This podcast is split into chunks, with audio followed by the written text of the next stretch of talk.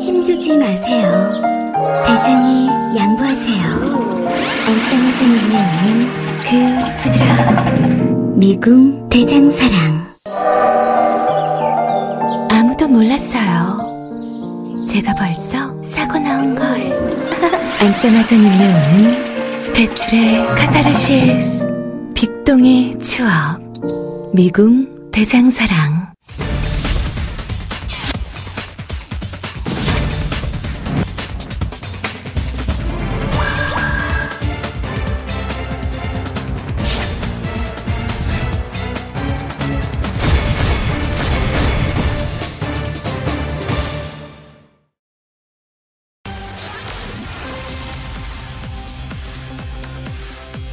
백년 전 김인년, 우리는 나라를 잃은 백성으로 일제의 수탈에 치를 떨어야 했습니다. 대대손손 일구던 땅을 빼앗겼고 보리대금 착취에 시달렸으며 광산에선 일본인의 절반도 안 되는 돈을 받으면서 노동을 해야 했죠. 1945년 해방이 됐지만 남북은 갈라져서 전쟁을 했고 따로 산 지가 어느덧 70년이 되어 갑니다. 올해는 상해 임시정부 100년 3.1운동 100주년이 되는 매우 역사적인 해입니다. 김정은 위원장도 신년사를 통해서 한반도의 항구적인 평화체제를 구축하고 완전한 비핵화로 나가는 것은 불변한 입장이며 자신의 확고한 의지라고 천명했습니다. 문재인 대통령은 오늘 밝힌 신년 인사를 통해서 우리가 잘 살게 됐지만 함께 사는 길은 아직도 멀기만 하다고 지적했습니다. 저성장이 일상화됐고 선진 경제를 추격하던 경제 모델이 한계에 다다랐다고 고백을 한 셈입니다. 김 위원장은 아무런 전제 조건과 대가 없이 개성공단과 금강산 관광을 재개할 용의가 있다고 밝혔습니다. 지난해 우리가 직접 목격한 대로 남북이 손을 잡으면 100년 전 일제에 맞서서 독립을 쟁취했던 그 결기로 못할 일이 없다고 생각합니다. 남북 평화 협력으로 경제적으로도 또 정치적으로도 동북아에서 가장 안전하고 평화롭고 행복한 한반도 이것은 꿈이 아닌 현실이 될 것입니다. 1월 2일 수요일 이슈파이터 출발합니다.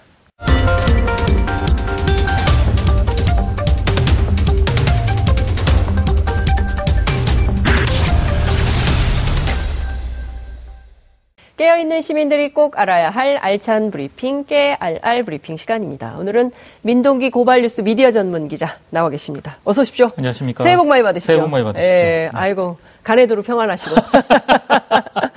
소원 성취하시고 네. 예, 행복한 일만 가득하기를 빌겠습니다. 오늘 새해 네. 첫날이라 그런지 예. 방송 네. 옷이 굉장히 네. 네. 이 굉장히 그 유명한 네. 어, 색깔입니다. 그렇습니다. living orange라고요. 네. 예, 이게 그 살아있는 뭐 산호? 산호. 네. 예. 그뭐 아까 저한테 뭐라 그랬죠? 황금돼지? 제가 여러분 이렇게 민동기 기자에게 놀림을 받으면서 신년 첫 출발을 하고 있습니다. 시청자 여러분, 저에게 응원의 박수를 보내주시기 바랍니다. 저한테 자꾸 황금돼지라고 놀리고 있어요. 예. 아, 신년에는 살을 빼겠습니다. 예. 복 많이 받으라는 그런 얘기였습니다. 네, 고맙습니다. 예, 나눠드릴게요.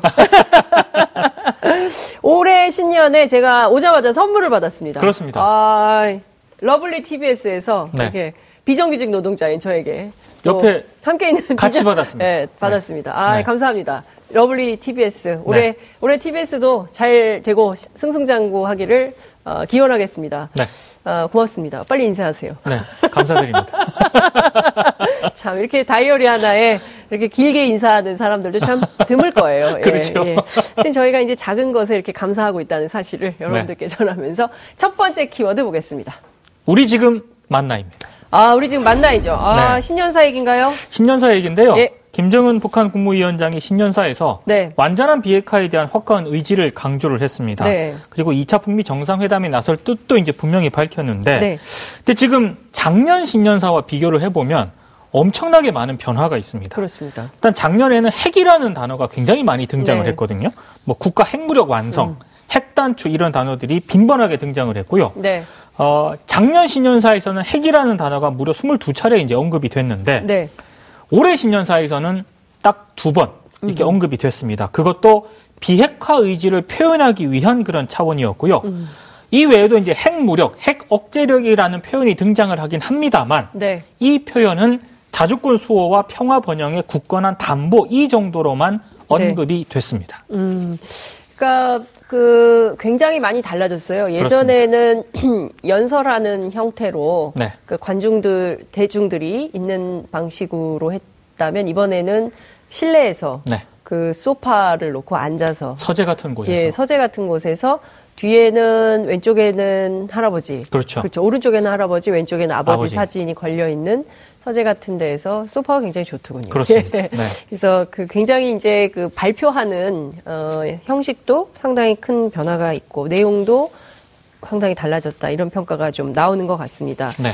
어, 북도 남도 먹고 사는 문제, 경제가 핵심인 것 같아요. 경제라는 예. 단어를 정말 많이 썼거든요. 네, 어, 38번 사용을 했습니다. 음. 경제라는 단어가 38번, 네, 평화가 25번, 네, 번영이 또 10번, 음. 화해가 7번. 네, 그러니까 잘 나오지 않는 그런 단어들이 이제 등장을 한 게 상당히 특징이고요. 네, 그리고 2019년 9호가 굉장히 인상적인데 네, 자력갱생이라는 표현이 등장을 했거든요. 네. 근데 이게 작년 9호만 하더라도요. 음흠.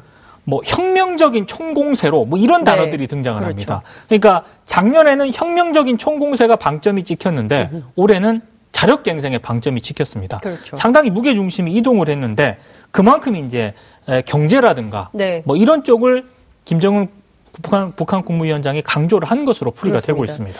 있습니다. 2017년 신년사에서는 핵무력 완성을 선언하죠. 그렇죠. 핵 무력 완성을 선언했음을 굉장히 드높이 평가하면서 네.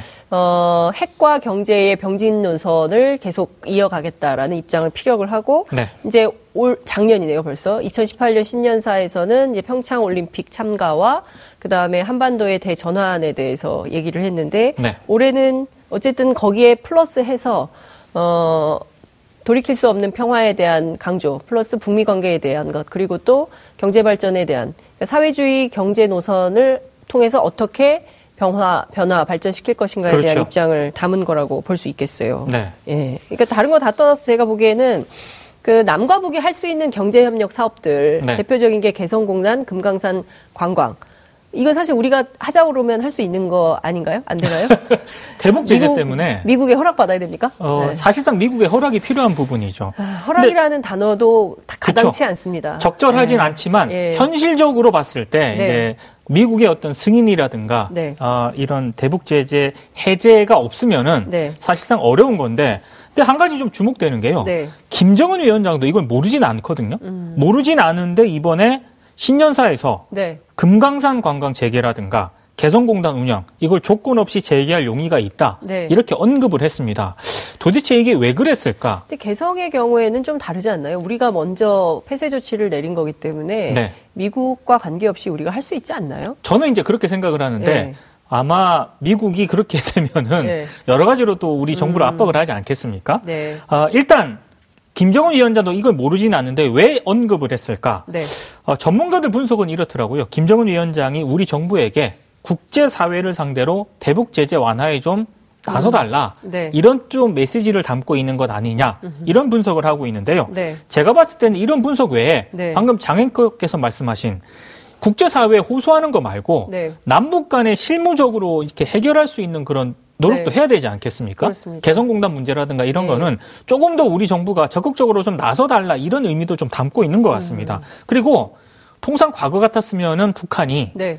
뭐 금강산 관광 재개라든가 음. 개성공단 이 재개와 관련해서 대가를 요구하죠. 분명히 이 협상 전에 뭔가를 요구를 하거든요. 네, 예. 근데 이번에는 조건 없이라는 그런 전제를 달았습니다. 네. 그만큼 예. 뭔가 우리 정부와 적극적으로 해결을 모색할 의지가 있다라고 하는 걸 음. 그렇죠. 예, 천명을 한 것으로 풀이가 되고 있습니다. 그러니까 남과 북이 확고하게 손을 잡고 그렇죠. 경제 협력을 위해서라면 그러니까 저희가 이제 지금 문재인 대통령 말씀하신 게 H자 벨트인 거잖아요. 그렇죠.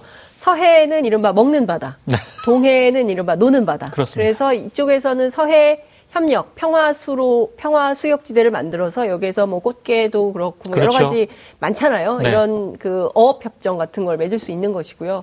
이쪽에 동해 쪽에서는 관광 벨트가 될수 그렇죠. 있지 않습니까? 이제 네. 이렇게 왔다 갔다 하면서 교류 협력을 하면 남북 사이에 저는 사실은 우리가 상상할 수 없는 수준을 우리 언론들이 참 야박하게 평가를 많이 안 해주고 있는데 사실 2018년 한 해 동안 어마어마한 평화의 진전을 이룬 거거든요. 아, 엄청난 진전이죠. 그렇죠. 이거는 돌이킬 수 없는 수준으로 이제 우리가 평화가 온 겁니다. 네. 그 김정은 위원장 얘기한 것처럼 어, 남북 양쪽이 모두 다 지금 총을 내려놓은 상태 아니겠습니까? 그렇죠. 지금 그 국제사회 공인인증서가 네. 없는 거예요. 그렇죠. 공증만 받으면 이게 되는 건데 국제사회 공증이 없어서 안 되지만 사실 우리 내부적으로는 상당한 수준으로의 평화 정착이 되고 있다. 올해 아마 더 뜨겁게 왔다 갔다 하지 않겠어요? 아, 그렇죠. 예. 네. 일단 트럼프 대통령을 좀 만나야 될 텐데. 트럼프 그것도 얘기를 좀 대통령- 했죠. 트럼프 대통령이 역시 예상대로 트위터를 쐈습니다. 이분은 보기에는 이분은 꿈이 기자였던 것 그렇습니다. 같아요. 언론을 예. 통해서 절대 그냥, 예. 단독 보도를 본인이 지- 단독을 해야 돼요. 그렇습니다. 예. 어, 김정은 북한 국무위원장과의 만남을 기대하고 있다. 네. 이런 트위터를 올렸는데요. 네. 어, 김정은 위원장이 북한이 대단한 경제 잠재력을 보유하고 있다는 점을 아주 잘 알고 있다. 이런 점을 강조를 했습니다. 음. 아무래도 이제 북미 두 정상이 공개적으로 네. 만남을 기대하고 있다라는 걸 공개적으로 밝혔기 때문에 네. 제가 봤을 때는 시기가 상당히 뭐, 뭐 2월 안으로 네. 뭐 북미 정상회담이 추가적으로 열릴 가능성 이런 것도 네. 한번 기대를 해볼 수 있을 것 같습니다. 올 초 바쁩니다. 지금 그, 뭐 상해 임정도 있죠. 그렇죠. 3.1운동 100주년도 해야 되죠. 여러 네. 가지 일이 바쁘기 때문에 제가 보기에는 1, 2월 사이에 네. 북미가 우선 빨리 만나가지고 비핵화와 관련된 수순을 좀 정리하고 네. 어, 그 다음에 그 답방을 하게 되지 않을까라는 생각이 좀 들어서 네. 1, 2월, 3월 상반기 특히 그 1, 4분기가 굉장히 분주한 예? 대한민국에서 굉장히 분주한 어, 해가 되지 않을까 생각이 좀 듭니다. 네. 북한은 말이에요. 신년사를 통해서 한 해의 총로선을 밝히지 않습니까? 그렇습니다. 올 한 해 우리가 어떻게 살겠다. 네. 그러니까 이를테면 우리로 치면은 어 1년의 계획서를 이제 세우는 셈입니다. 그렇습니다. 그래서 굉장히 아주 적확하게 네. 구체적으로 표현을 하죠. 그렇습니다. 네. 그래서 지금 미국이 언론이라든가 전문가들은 네. 그 김정은 위원장이 단서를 하나 달지 않았습니까? 새로운 길. 그 새로운 길이라는 네. 음. 만약에 이제 북미 협상에서 뭔가 새로운 그 성과가 나오지 않았을 경우에 네. 음. 새로운 길을 모색할 수도 있다라는 그런 전제를 달았는데 이거를 네. 과거로 돌아가겠다, 뭐 핵 개발을 다시 하겠다라는 식으로 이제 해석을 많이 하시던데요. 네. 근데 정세현 전 통일부 장관도 오늘 뭐 KBS 라디오 인터뷰에서 네. 얘기를 했는데 네. 그게 아니다. 그러니까 북한이 만약에 과거로 돌아가고자 했다면 네. 과거로 돌아갈 수밖에 없다라고 명확하게 표현을 합니다. 북한은. 그렇죠. 근데 그게 아니라 새로운 길을 한다면 하잖아요. 그렇습니다. 예. 새로운 길을 모색을 한다는 건 예. 이제 북미 협상이 아니라 뭐 다자간 뭐 그렇죠. 협상이라든가 이런 쪽을 모색하는 그런 의미다라고 네. 해석을 했거든요. 그렇습니다. 저는 그게 훨씬 더 예, 맞습니다. 좀 타당한 분석이라고 예. 봅니다. 사실 2005년 9.19 공동성명 때도 마찬가지고 동북아 지역, 이 지역의 영내 평화와 안정을 위해서는 육자회담 틀이 늘 가동이 됐었어요. 그렇습니다. 그러니까 네. 물론 이 지역에서 제일 중요한 게 한반도죠. 그렇죠. 한반도의 당사자인 그 남과 북이 어떻게 할 것인가에 대한 아주 명확한 입장을 이미 정한 상태이고 네. 이 한반도의 남과 북의 입장이 분명하므로 동북아에 있는 다른 이웃 국가들이 협력해서 그렇습니다. 다자간 안보 체제 그래서 동북아판 나토 같은 게 만들어질 필요가 있다라는 네. 얘기를 우리도 하고 북도 하고 중국도 하고 러시아도 하는데 한 나라가 미국이 네. 예 일본도 네, 예, 미국과 일본이 상당히 그렇습니다. 그래서 참 우리 입장에서는 이게 아, 우- 우리 지역의 평화와 안정 사실 얼마나 힘들었습니까? 그렇죠. 예, 그 일본으로부터 수탈 앞 얼마나 많았습니까? 네. 전쟁 났죠. 좌우 대립으로 얼마나 많은 동족이 힘들었습니까? 네. 이 100년 만에 우리 좀 잘 살아보게 된 환경이 된 거예요. 네. 좀 도와주시기 바랍니다. 요즘 일본 아베 정권이 하는 행태를 보면 네. 참 얄밉습니다. 많이 그렇죠. 그렇습니다. 예, 하여튼 그 서로 잘 되는 게 좋지 않겠습니까? 그렇죠. 예, 상생 윈윈. 예, 잘 좀 부탁드립니다. 네. 자, 두 번째 키워드 보겠습니다. 조선일보도 인정한 완패입니다. 어, 12월 31일을 말씀하시는 겁니까? 바로 그날 아, 국회 그날. 운영위원회를 말하는 건데요. 네. 자정이 넘어서까지 예. 무려 15시간 가까이 이어진 운영회였는데 이럴 거면 왜 했느냐 왜 부른 거예요? 이런 비판이 굉장히 많았고요. 예. 언론들이 뭐 그 임종석 비서실장하고 네. 조국 청와대 민정수석의 철벽 방어를 못 뚫었다 이렇게 평가를 했던데 네. 못 뚫은 게 아니라 오히려 자충수를 둔 게 아닌가라는 그런 평가도 적지가 않은 것 같습니다. 네. 특히 이만희 의원이 그 김정주 전 환경산업기술원 본부장이 현 정부 블랙리스트에 올라서 억울하게 퇴직했다라고 의혹을 제기를 하지 않았습니까? 네. 이거 근데 뭐 많은 분들이 아시겠지만 이제 이게 사실이 사실이 아닌- 아닌, 아닌 것으로 걸로. 이미 판명이 났거든요. 예. 그래서 자충수였다라는 평가가 많고요. 네. 그 국회 운영위원회에서 오히려 김 전 본부장이 새누리, 새누리당, 그러니까 음. 네. 자유한국당의 전신이죠. 비례대표 23번이었다는 사실도 폭로가 되면서 상당히 좀, 예, 모습이 네. 이상하게 돼버렸습니다. 그러니까 저는 상당한 준비를 하고 네. 어 상당한 이른바 이제 총알을 장전을 해놓고 그렇죠.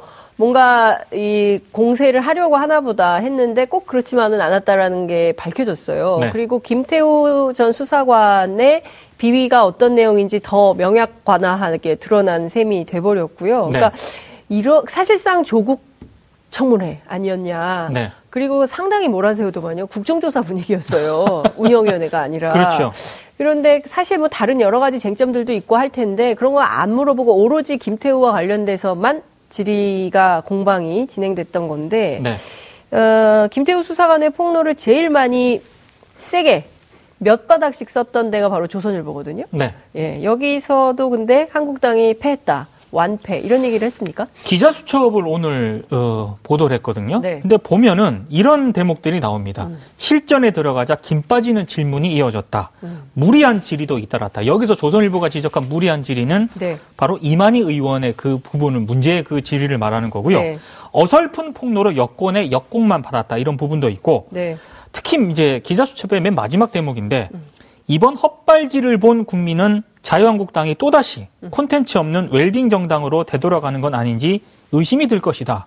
상당히 좀 강도 높게 비판을 했거든요. 그러니까 오죽하면 이렇게 썼겠어요. 그러니까 조선일보가 가장 그 네, 김태우 앞서서, 수사관의 네. 비리 의혹을 그렇죠. 적극적으로 보도했는데 앞서서 제일 적극적으로 보도를 했죠. 그렇습니다. 예. 근데 그런 조선일보가 자유한국당이 이번에 예. 엉망이었다라고 사실상 굉장히 질타를 한 셈이거든요. 그렇죠. 그러니까 그만큼 헛발질을 많이 했다라고 조선일보가 판단을 하는 것 같습니다. 그렇죠. 그러니까 이제 그 자기들이 보기에도 너무 민망한 수준이었다는 그렇습니다. 거 아니겠습니까? 그러니까 네. 저 정도로 준비해 놓고 왜 사람을 부른 거야? 네. 왜 저렇게밖에 못하게 못하나라는 그야말로 그 유명한 네. 자괴감이 들어서 이런 칼럼이 나온 게 아닌가 싶은 생각이 좀 들기도 하는데요. 네. 저는 자유한국당 특히 뭐 바른미래당도 마찬가지지만 대한민국의 보수 정당이 건강하게 제대로 서야 그렇죠. 좋은 거거든요. 네. 그래서 서로 견제와 감시, 균형을 맞추면서 한국의 민주주의가 더욱더 발전하는 양상으로 갈 수 있기 때문에 보수 정당이 튼튼해져야 됩니다. 근데 지금 그렇습니다. 이런 수준으로는 매우 곤란한 게 아닌가 싶은 생각이 좀 드는데 어떻게 조선일보의 지적을 자유한국당이 잘 받아들일까요? 저는 잘 안 받아들일 것 같고요. 아니 뭐 특검, 국정조사 이런 얘기 나오고 있지 나오고 않습니까? 있죠. 예, 뭐 현실화될 가능성은 나경원 원내대표 페이스북에 쓴 거 보니까 전혀 상황 인식이 다르던데요. 그렇습니다. 네. 근데 저는 많은 언론들이 자유한국당의 완패라고 자꾸 지적을 하는데 예. 저는 자유한국당의 완패만은 아닌 것 같아요. 음. 왜냐하면 네. 자유한국당이 한국의 대표적인 보수 정당이잖아요. 예. 근데 이번에 국회 운영위에서 상당히 좀 비난을 많이 받았거든요. 네. 근데 김태우 수사관의 폭로를 가장 적극적으로 보도한 곳이 대한민국을 사실상 대표하는 보수 매체라는 조선일보인데 네. 조선일보도 결과적으로는 헛발질을 저는 했다고 생각을 하거든요. 그렇죠. 김태우 수사관의 의혹을 의혹으로 보도를 한 게 아니라 기- 사실상 기정 사실화해서 보도를 했다가 네. 오늘부터 갑자기 지면에 기사 비중이 훅 줄어들었습니다. 네. 그 이제 국회 운영에 저는 후폭풍이라고 생각을 하는데 이거는 자유한국당의 헛발질이 아니라 예. 보수 전체의 헛발질로 좀 봐야 될 필요가 있지 않나. 그러니까 사실 이게 처음이 아닙니다. 그렇습니다. 심재철 의원, 네. 국회 부의장까지 지낸 심재철 자유한국당 의원이 청와대 운영비, 특수운영비와 관련해서 굉장히 세게 뭔가 있을 것처럼 그렇죠. 어, 지난 정기국회를 앞두고 뭔가 막 부풀리지 않았습니까? 그러나 네. 막상 뚜껑을 열고 봤더니 꼭 별게 없었어요. 그렇습니다. 그래서 엄청난 비난을 받았고 오히려 청와대의 이 정도 총무비서관의 그 꼼꼼한 깨알 같은 그 얘기를 들으면서 훨씬 더 쉽게 이해가 됐다라는 게 국민적 평가였지 않습니까? 네. 똑같은 상황이 또 연출되는 것 같습니다. 그러니까 네. 그 오늘 뭐 신재민 전 사무관이 또 3시에 기자회견을 했고 그것 때문에 또 감론을박이 있긴 합니다만 네. 저는 이런 일들은 앞으로도 계속될 거다. 그렇죠. 라고 보여지고 이때마다 그러면 이렇게 계속 흔들릴 거냐. 네. 공정한 보도가 뭘까요? 언론이 어떻게 해야 됩니까? 팩트 체크를 하고요. 네. 의혹을 최대한 확인하려는 그렇죠. 뭐 부풀린 점은 없는지 네. 이런 것들을 최대한 확인하려는 그런 네. 노력이 필요하거든요. 그렇습니다. 그런데 어, 김태우 수사관 그 사안과 관련해서는 저는 그런 노력을 조금 부족하지 않았나 그렇죠. 이런 생각이 좀 드네요. 예.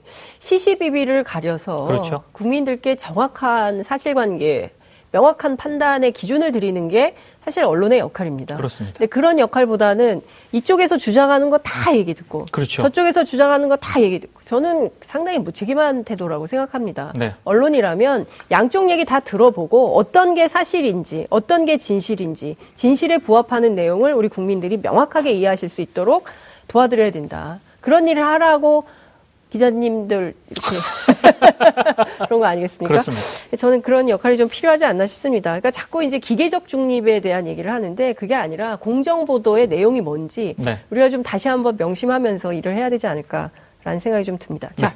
마지막 키워드. 아이고, 시- 시간이 없네요. 빨리 보겠습니다. 민주주의 아버지? 누가요? 네. 이순자 씨가 보수 매체 뉴스타운 TV와 인터뷰를 한 내용이 어제 공개가 됐거든요. 네. 전두환 씨를 그 대한민국 민주주의 아버지 뭐 이렇게 취지로 어, 인터뷰를 한 내용이 공개가 돼서 네. 상당한 파문이 예상이 되고 있습니다. 어, 그래요. 근데 이게 근거가 뭐예요? 아니, 그러니까 왜 5년 그러세요? 단임제를 전두환 씨가 네. 했다는 거 아닙니까? 이론에서. 아. 그래서 지금 대통령들은 5년만 되면 더 있으려고 생각을 못 하지 않느냐. 그래서 민주주의 아버지가 누구인가? 저는 우리 남편이라고 생각한다라는 얘기를 당당하게 했습니다. 근데 7일 그 광주에서 재판을 받을 예정이거든요. 음. 네. 그5.18 민주화 희생자들 을 훼손한, 명예를 훼손한 혐의로 지금 재판을 받고 있지 않습니까? 네. 아무래도 그 재판을 앞두고 이 인터뷰가 공개가 됐는데 네. 뭐 광주에서 왜 재판을 받느냐라는 그런 취지의 인터뷰 내용도 있고요. 네. 그 외에도 뭐 이런저런 논란의 인터뷰 내용이 굉장히 많습니다. 네. 이런 내용을 지금 인터뷰를 통해서 하는 이순자 씨도 조금 이해가 안 가지만 네. 방금 장행커께서 말씀하신 뭐 아무 내용이나 다 인터뷰를 하면 다 그냥 내보내는 이런 언론들이 있지 않습니까? 음. 네. 이런 언론들의 어떤 책임성에 대해서도 한번 정도 고민을 좀 해볼 필요가 있지 않나. 네. 다시 한번 그런 생각이 드네요. 그 군사 쿠데타를 해서 네. 어, 대법원에서 확정 판결을 받았던 분이 물론 그렇죠. 사면을 정치적 사면을 받긴 했습니다만 여전히 반성하지 않고 있는 이 태도에 대해서 후대에게 무슨 낯으로 저런 얘기를 할 수 있는 것인지 네. 여전히 좀 현실감이 없으신 거 아닌가라는 생각이 좀 듭니다. 그냥 뭐 중요한 뉴스 아니네요. 네, 넘어갑시다. 이 정도만 언급을 하고요. 네. 적당한 것 같습니다. 네. 오늘 말씀은 여기까지 듣겠습니다. 고맙습니다. 고맙습니다. 여러분들께서는 지금 생방송으로 진행하는 이슈파이터와 함께하고 계십니다. 오늘 방송 좋았나요? 방송에 대한 응원 이렇게 표현해주세요. 다운로드하기, 댓글 달기, 구독하기, 하트 주기. 더 좋은 방송을 위해 응원해주세요. 그리고 2부도 함께 해주세요.